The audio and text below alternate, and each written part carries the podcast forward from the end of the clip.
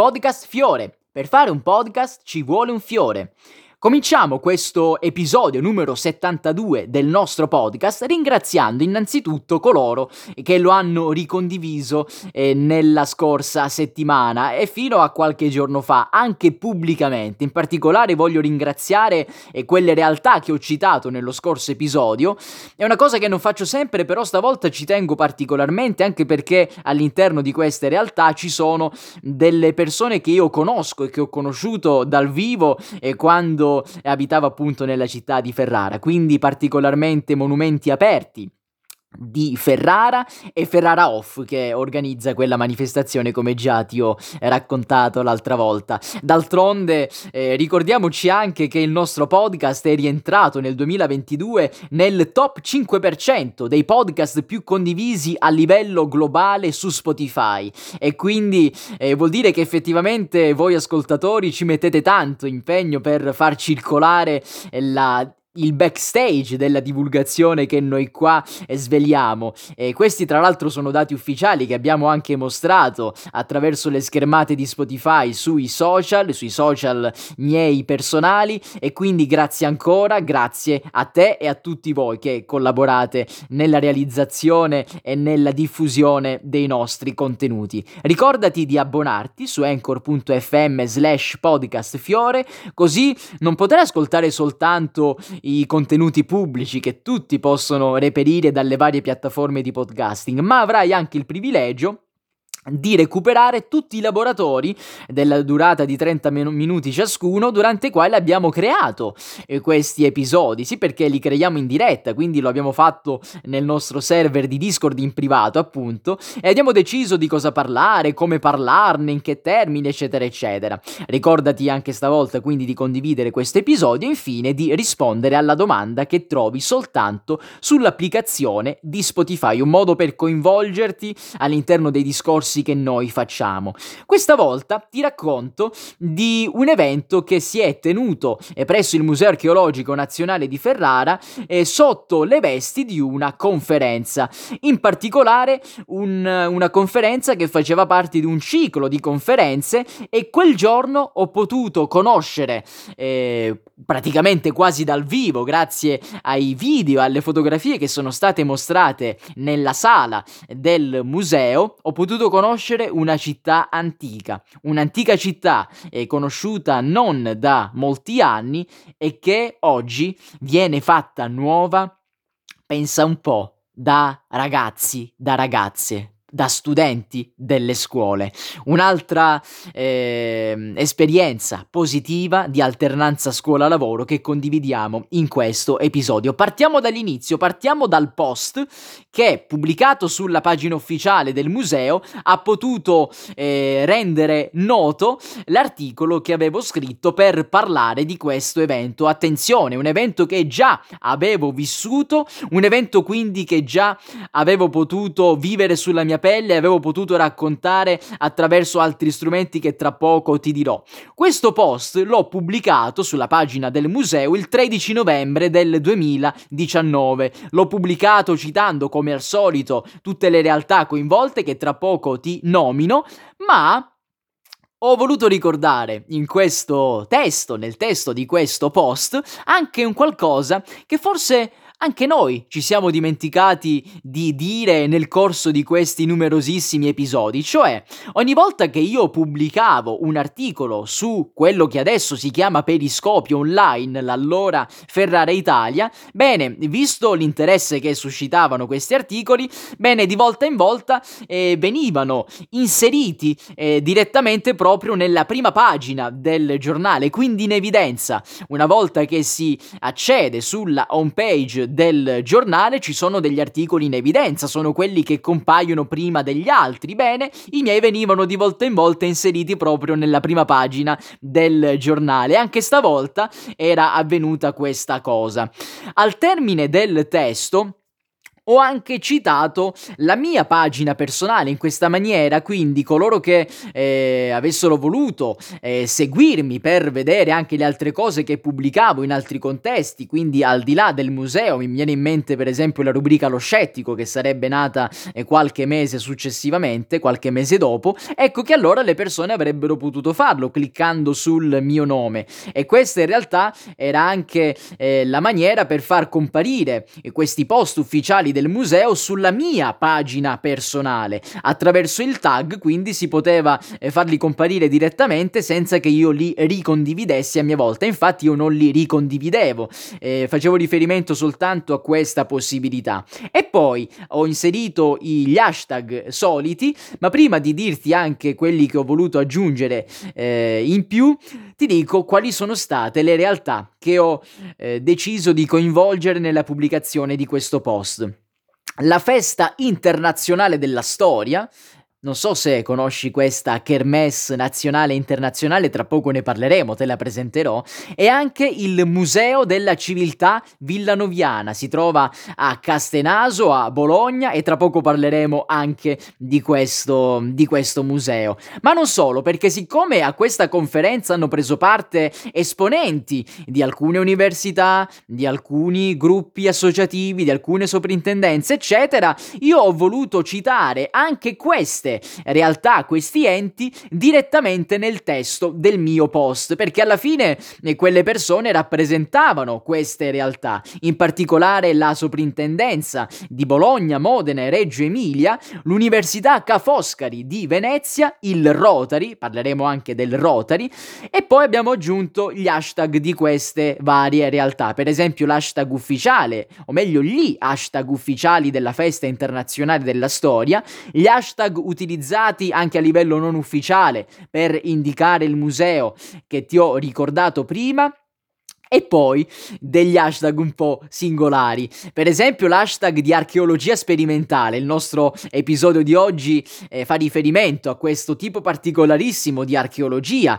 C'è l'hashtag Indiana Jones, potrai scoprire come mai c'è questo hashtag soltanto se andrai a leggere l'articolo del quale oggi ti svelo il dietro le quinte, che si intitola Claterna sulla via Emilia, una città romana da ricostruire. E poi abbiamo aggiunto gli hashtag del Rotary con anche quello del volontariato perché è molto seguito su Facebook e infine l'hashtag alternanza scuola lavoro. Bene, adesso ti dico anche quali sono state delle altre realtà che hanno ricondiviso il nostro post perché non tutte quelle che ho citato hanno dato dei segni di vita, qualcune invece sì lo ha fatto, per esempio è il caso della direzione Musei Emilia Romagna che eh, curiosamente però non avevo citato nel post e stavolta il il contenuto ricondiviso da parte della direzione Musei dell'Emilia Romagna ha avuto un seguito interessante nonostante non abbiano aggiunto alcun testo alla loro ricondivisione. E tra l'altro non hanno neanche ricondiviso il testo del mio post, cioè del post del museo, hanno semplicemente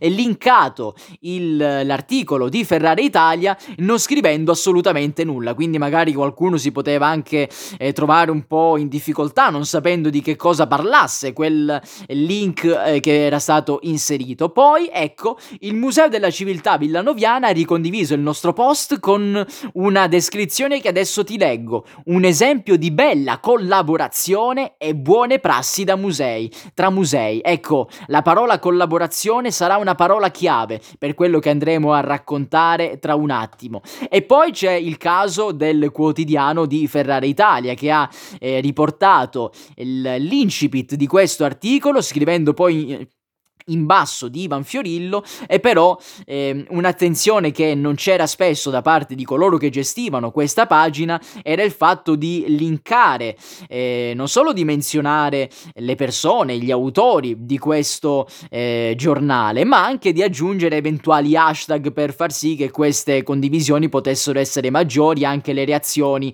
da parte del pubblico. Ecco, se noi dobbiamo mettere insieme tutte le condivisioni, pubbliche e private, le reazioni, eccetera, eccetera, arriviamo a più di un centinaio di reazioni da parte del pubblico. Eh, contando appunto le condivisioni, risposte, commenti, eccetera, eccetera. Quella volta che io ho partecipato a questa conferenza e ho deciso io stesso di farlo. Nessuno mi aveva obbligato, è stata una mia decisione personale perché la ritenevo interessante eh, non solo per il museo stesso, d'altronde il museo già ne poteva tenere traccia, già la poteva raccontare perché la direttrice gestiva il, la pagina ufficiale del museo, quindi non era necessaria la mia presenza, ma ritenevo tutto questo interessante utile per il mio pubblico. Ecco, per il pubblico che ormai aveva imparato a conoscermi eh, sulla pagina di Ferrara Italia e sui vari social che nel frattempo avevo attivato, quindi coloro che mi seguivano e che avevano curiosità di sapere eh, che cosa si nascondesse, che cosa si potesse raccontare anche nel Museo Nazionale Archeologico di Ferrara. Sì, perché c'è un collegamento che unisce Claterna, questa città dell'Emilia Romagna, con la vicenda del nostro museo. Tra poco ti dirò qual è questo collegamento. Quindi decisi all'epoca di prendervi parte e siccome ormai eravamo nel mese di novembre e io mi trovavo in quel museo da agosto, quindi già da qualche mese, e diverse persone ormai le conoscevo, quindi ti puoi immaginare i classici saluti di rito che sono avvenuti una volta che io sono entrato all'interno della sala, sto parlando naturalmente della sala più grande, il salone delle carte geografiche, è lì che avvengono le conferenze, è lì che avvengono i concerti, è lì che avvengono i laboratori, eh, sia tra il pubblico e sia poi in persone che sono andate anche a parlare sul palco, per esempio una tra tutte proprio la direttrice Paola eh, De Santis. E ogni volta che io partecipavo a questi eventi, pochi a dire la verità perché poi eh, nell'inizio 2020 è successo quello che noi tutti conosciamo, ero solito eh, prendere gli appunti, sì, e scrivere quello che veniva detto, soprattutto se si trattava di informazioni che ancora non mi era stato possibile reperire in altri luoghi, e quindi fare tesoro di ogni minima sillaba che veniva pronunciata da eh, persone esperte, da professionisti. E per questo motivo, allora, grazie agli appunti che ho preso anche in quella occasione, ho potuto poi aggiungere delle ulteriori informazioni a coloro coloro che poi hanno letto il mio articolo. Ecco, io già avevo parlato di spine in tantissime altre occasioni, ma ogni volta che si partecipa a un evento in più, ecco che si possono apprendere delle cose che prima non si erano mai imparate e si possono quindi inserire nelle proprie produzioni successive. Ma non solo, perché essendo il, eh, come dire, il social media manager, saluto anche Davide che nel frattempo si è collegato qua su Discord e sta ascoltando, quindi in diretta la nostra registrazione.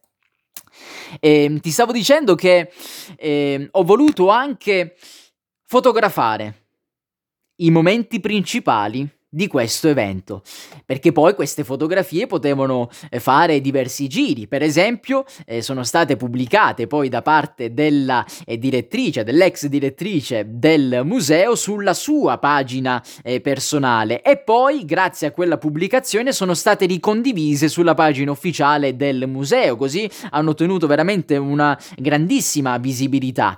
E sì perché bisogna comunicare quello che succede in un luogo della cultura anche attraverso attraverso l'immagine. Nell'articolo, come vedremo tra poco, non ho inserito eh, quelle fotografie, quindi è un racconto che non parla per le immagini, parla grazie al testo, ma con i social, eh, con Facebook e con Instagram, il racconto deve passare necessariamente dalle immagini, dalle fotografie. Io eh, questo articolo, a dire il vero, lo avevo eh, caricato sul sito del quotidiano con quelle immagini che ti ho detto prima, quindi quelle immagini che poi hanno fatto il giro dei social. Però il redattore, quindi eh, non ricordo se era il direttore o qualcun altro, ha ritenuto inopportuno inserire le immagini di quell'evento direttamente all'interno dell'articolo del quotidiano. Sarebbe stato più interessante invece inserire magari delle immagini più generali oppure delle immagini che potessero far mostrare eh, quello che veniva detto all'interno dell'articolo in riferimento all'archeologia sperimentale. Ecco allora che decidemmo di utilizzare utilizzare una eh, fotografia eh, molto eh, attenta, molto accurata, una ricostruzione in realtà virtuale della città di Claterna e l'abbiamo inserita come eh, potremmo dire copertina ecco di questo articolo quindi l'immagine principale. E poi piuttosto che la carrellata di fotografie abbiamo inserito un'altra immagine e più che altro un'immagine evocativa una suggestione. Non è una fotografia realizzata davvero eh, in quella occasione nell'occasione che io avevo raccontato però è stata reperita dal web e parlava effettivamente degli scavi che avvengono a Claterna paterna in modo tale appunto che si potesse avere una visione ecco di quello che veniva accennato all'interno del nostro articolo. Vediamo allora come si chiamava questa conferenza e perché ci trovavamo lì a parlarne proprio nel museo di Ferrara, che la Terna non è a Ferrara, è abbastanza lontana, quindi che cosa c'entrava il nostro museo, il museo di Spina, un museo etrusco, con questa vicenda? Eh, scoprirai che è un legame molto molto forte. Claterna, un centro urbano sulla via Emilia in realtà il eh, titolo originario eh, prevedeva la presenza della scritta Via Emilia in latino, quindi non Via Emilia come la diciamo noi adesso, ma come piuttosto si pronunciava all'epoca nel latino classico Via Aemilia. Ecco perché la pronuncia è diversa rispetto al latino moderno, quello per comprenderci che è utilizzato dallo Stato dal, del Vaticano e quindi dalla Chiesa cattolica. Bene, questo era il titolo del della conferenza e l'evento faceva parte di una cornice molto importante a livello globale. Sto parlando della festa internazionale della storia, una festa che abbiamo scoperto insieme anche poco fa all'interno del nostro laboratorio. Una, una grande kermesse eh, che ogni anno trasforma Bologna nella capitale mondiale della storia. E è una manifestazione dalle mille forme, perché ci sono eventi, ci sono spettacoli, ci sono eh, delle eh, recite, insomma ci sono tantissime cose che si possono fare eh, all'interno di questa festa. D'altronde è una festa, bisogna festeggiare e quindi bisogna eh, unire tutte le diverse forme dell'arte e dello spettacolo. Una festa, abbiamo detto, che ha anche una certa importanza addirittura dall'altra dall'altra parte dell'oceano e viene considerata come la festa, come la manifestazione del genere di più grande successo proprio nel nostro continente, in Europa. Quell'anno L'edizione 2019 aveva un titolo. Prima di dirti questo titolo, però, per sottolineare ancora di più la rilevanza di questa festa, ti voglio leggere dei numeri. Numeri che ci parlano della storia di questo festival. Ci sono tenuti 3.342 eventi sinora, 592.000 e oltre di presenze. Ci sono stati studenti universitari coinvolti, 5.762 più di 1550 classi scolastiche che sono state coinvolte. Sì, perché poi le scuole e gli universitari ne possono approfittare per approfondire delle questioni, per effettuare delle ricerche. Ricerche che hanno lo scopo di individuare quelle che sono le radici del nostro presente. Sì, perché come ho scritto poi nell'articolo di Ferrara Italia, noi ci appoggiamo allo schienale eh, che è la storia per guardare al futuro. E in effetti qualcuno diceva che non è vero che noi guardiamo al futuro, è impossibile, ce lo possiamo immaginare, ma noi guardiamo al passato. Guardiamo il passato per capire quello che è successo e per poter quindi poi immaginare e programmare, progettare quello che verrà dopo. L'edizione di quell'anno si chiamava Viva la storia viva è un gioco di parole. La storia è il faro dell'umanità. È come dar torto a questa ideologia, a questa visione. Bene, però L'evento di per sé, e quindi il ciclo di conferenze, è stato organizzato in collaborazione con un altro museo. Quindi l'evento faceva parte di quel festival, ma il ciclo di conferenze dedicato proprio a un tema che adesso ti leggo, villaggi, città, castelli, la storia prende vita, è stato organizzato dal Museo della Civiltà Villanoviana, appunto di Villanova di Castenaso, Villanova è il nome della località, ehm, che adesso ti dirò eh, perché è importante in questa storia in collaborazione anche con il nostro museo archeologico di Ferrara. Questo museo di, della civiltà villanoviana è sorprendente perché pensa, si trova e sorge proprio nei luoghi in cui a metà Ottocento un conte, Giovanni Gozzadini, che era un personaggio autorevole dell'epoca della, del mondo della scienza, del mondo della cultura bolognese, che cosa fece? Scoprì i primi resti per la prima volta eh, di una cultura che, alla quale lui dovette dare il nome perché eh, in effetti non era conosciuta prima. Siccome identificò questa cultura, parliamo di una cultura archeologica, quindi un, un, insieme di rinvenimenti, come una fase di formazione di quella che sarebbe divenuta la civiltà etrusca, allora decise di utilizzare il nome della località dove tutto questo era avvenuto per identificare questa fase della civiltà etrusca con il nome di Villanoviano, appunto il podere dove avvennero i rinvenimenti eh, si trovava proprio, si trova nella località di Villanova. E questo museo ospita una necropoli villanoviana, cerca di far immergere il visitatore all'interno dell'atmosfera di quel mondo che segnava il confine tra la vita e l'aldilà. Bene, grazie a questo museo abbiamo potuto vivere a Ferrara questa esperienza, un'esperienza importante per un altro motivo, perché non solo per la prima volta eh, si è parlato di Claterna all'interno del nostro museo, ma anche perché per la prima volta a Ferrara si è parlato di questa città. E qual è il legame che unisce Claterna al museo di Spina, come amano chiamarlo i ferraresi? È una persona, una persona che ormai noi di Podcast Fiore conosciamo molto bene. Salvatore Aurigem, il soprintendente, lui il, fino, il filo rosso che ha unito Claterna al museo che lui stesso poi ha realizzato. Diverse persone, diverse professionalità erano presenti all'interno di questo incontro e ci sono state delle espressioni utilizzate da alcuni di loro che mi hanno veramente lasciato stupito e che ho voluto riportare, parafrasandole, all'interno del mio articolo.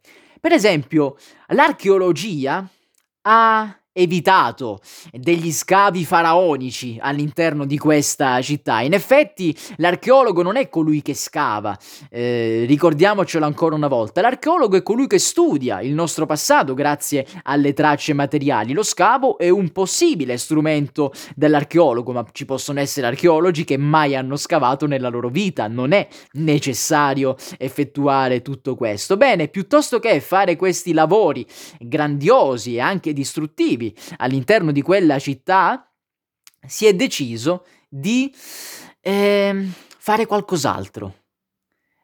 L'espressione che è stata utilizzata è l'archeologia ha accarezzato Claterna, l'ha toccata levemente, facendo dei sondaggi, facendo dei carotaggi, senza rovinarla.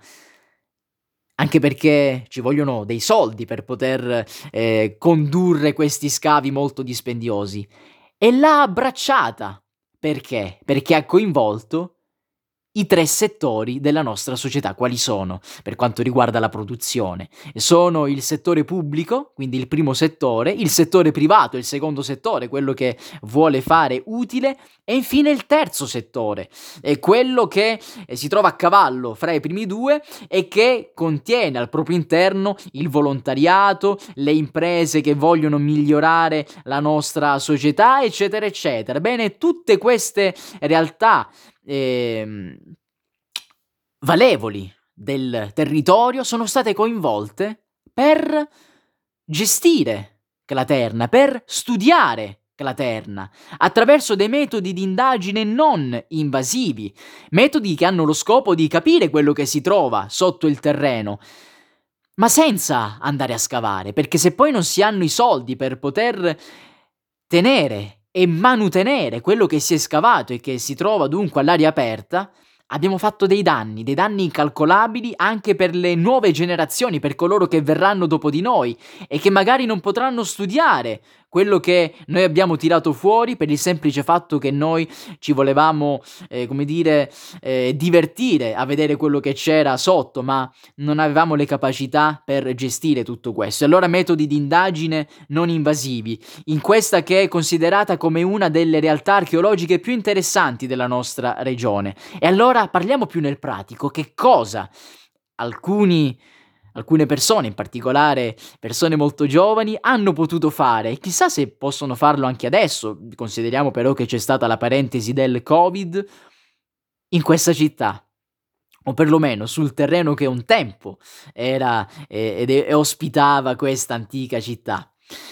All'epoca, nel 2019, io affermavo da tre anni, quindi erano tre anni, che i Rotary Club di Bologna coordinavano un progetto di alternanza scuola-lavoro.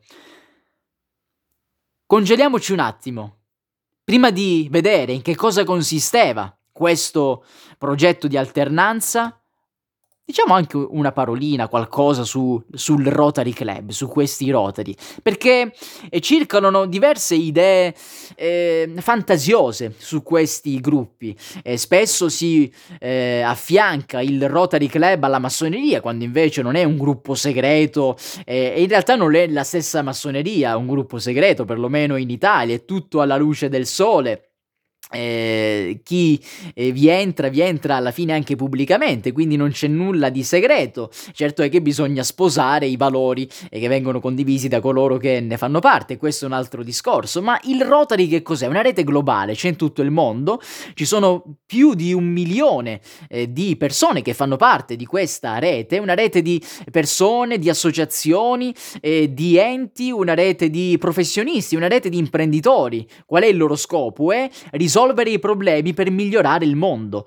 Ecco, forse potrai avere un sentore molto più eh, vivo, attivo di che cos'è il Rotary Club e se pensi alla tua città a livello locale, perché io stesso a livello territoriale ti posso testimoniare che i vari gruppi Rotary e anche magari quelli riservati ai più giovani migliorano le nostre città, si occupano eh, di parchi, si occupano di aiuole, si occupano di scuole, di biblioteche e cercano di intervenire laddove coloro che invece dovrebbero intervenire per legge e magari sono un po' più eh, farfalloni e quindi evitano di agire per come invece sarebbero obbligati a fare.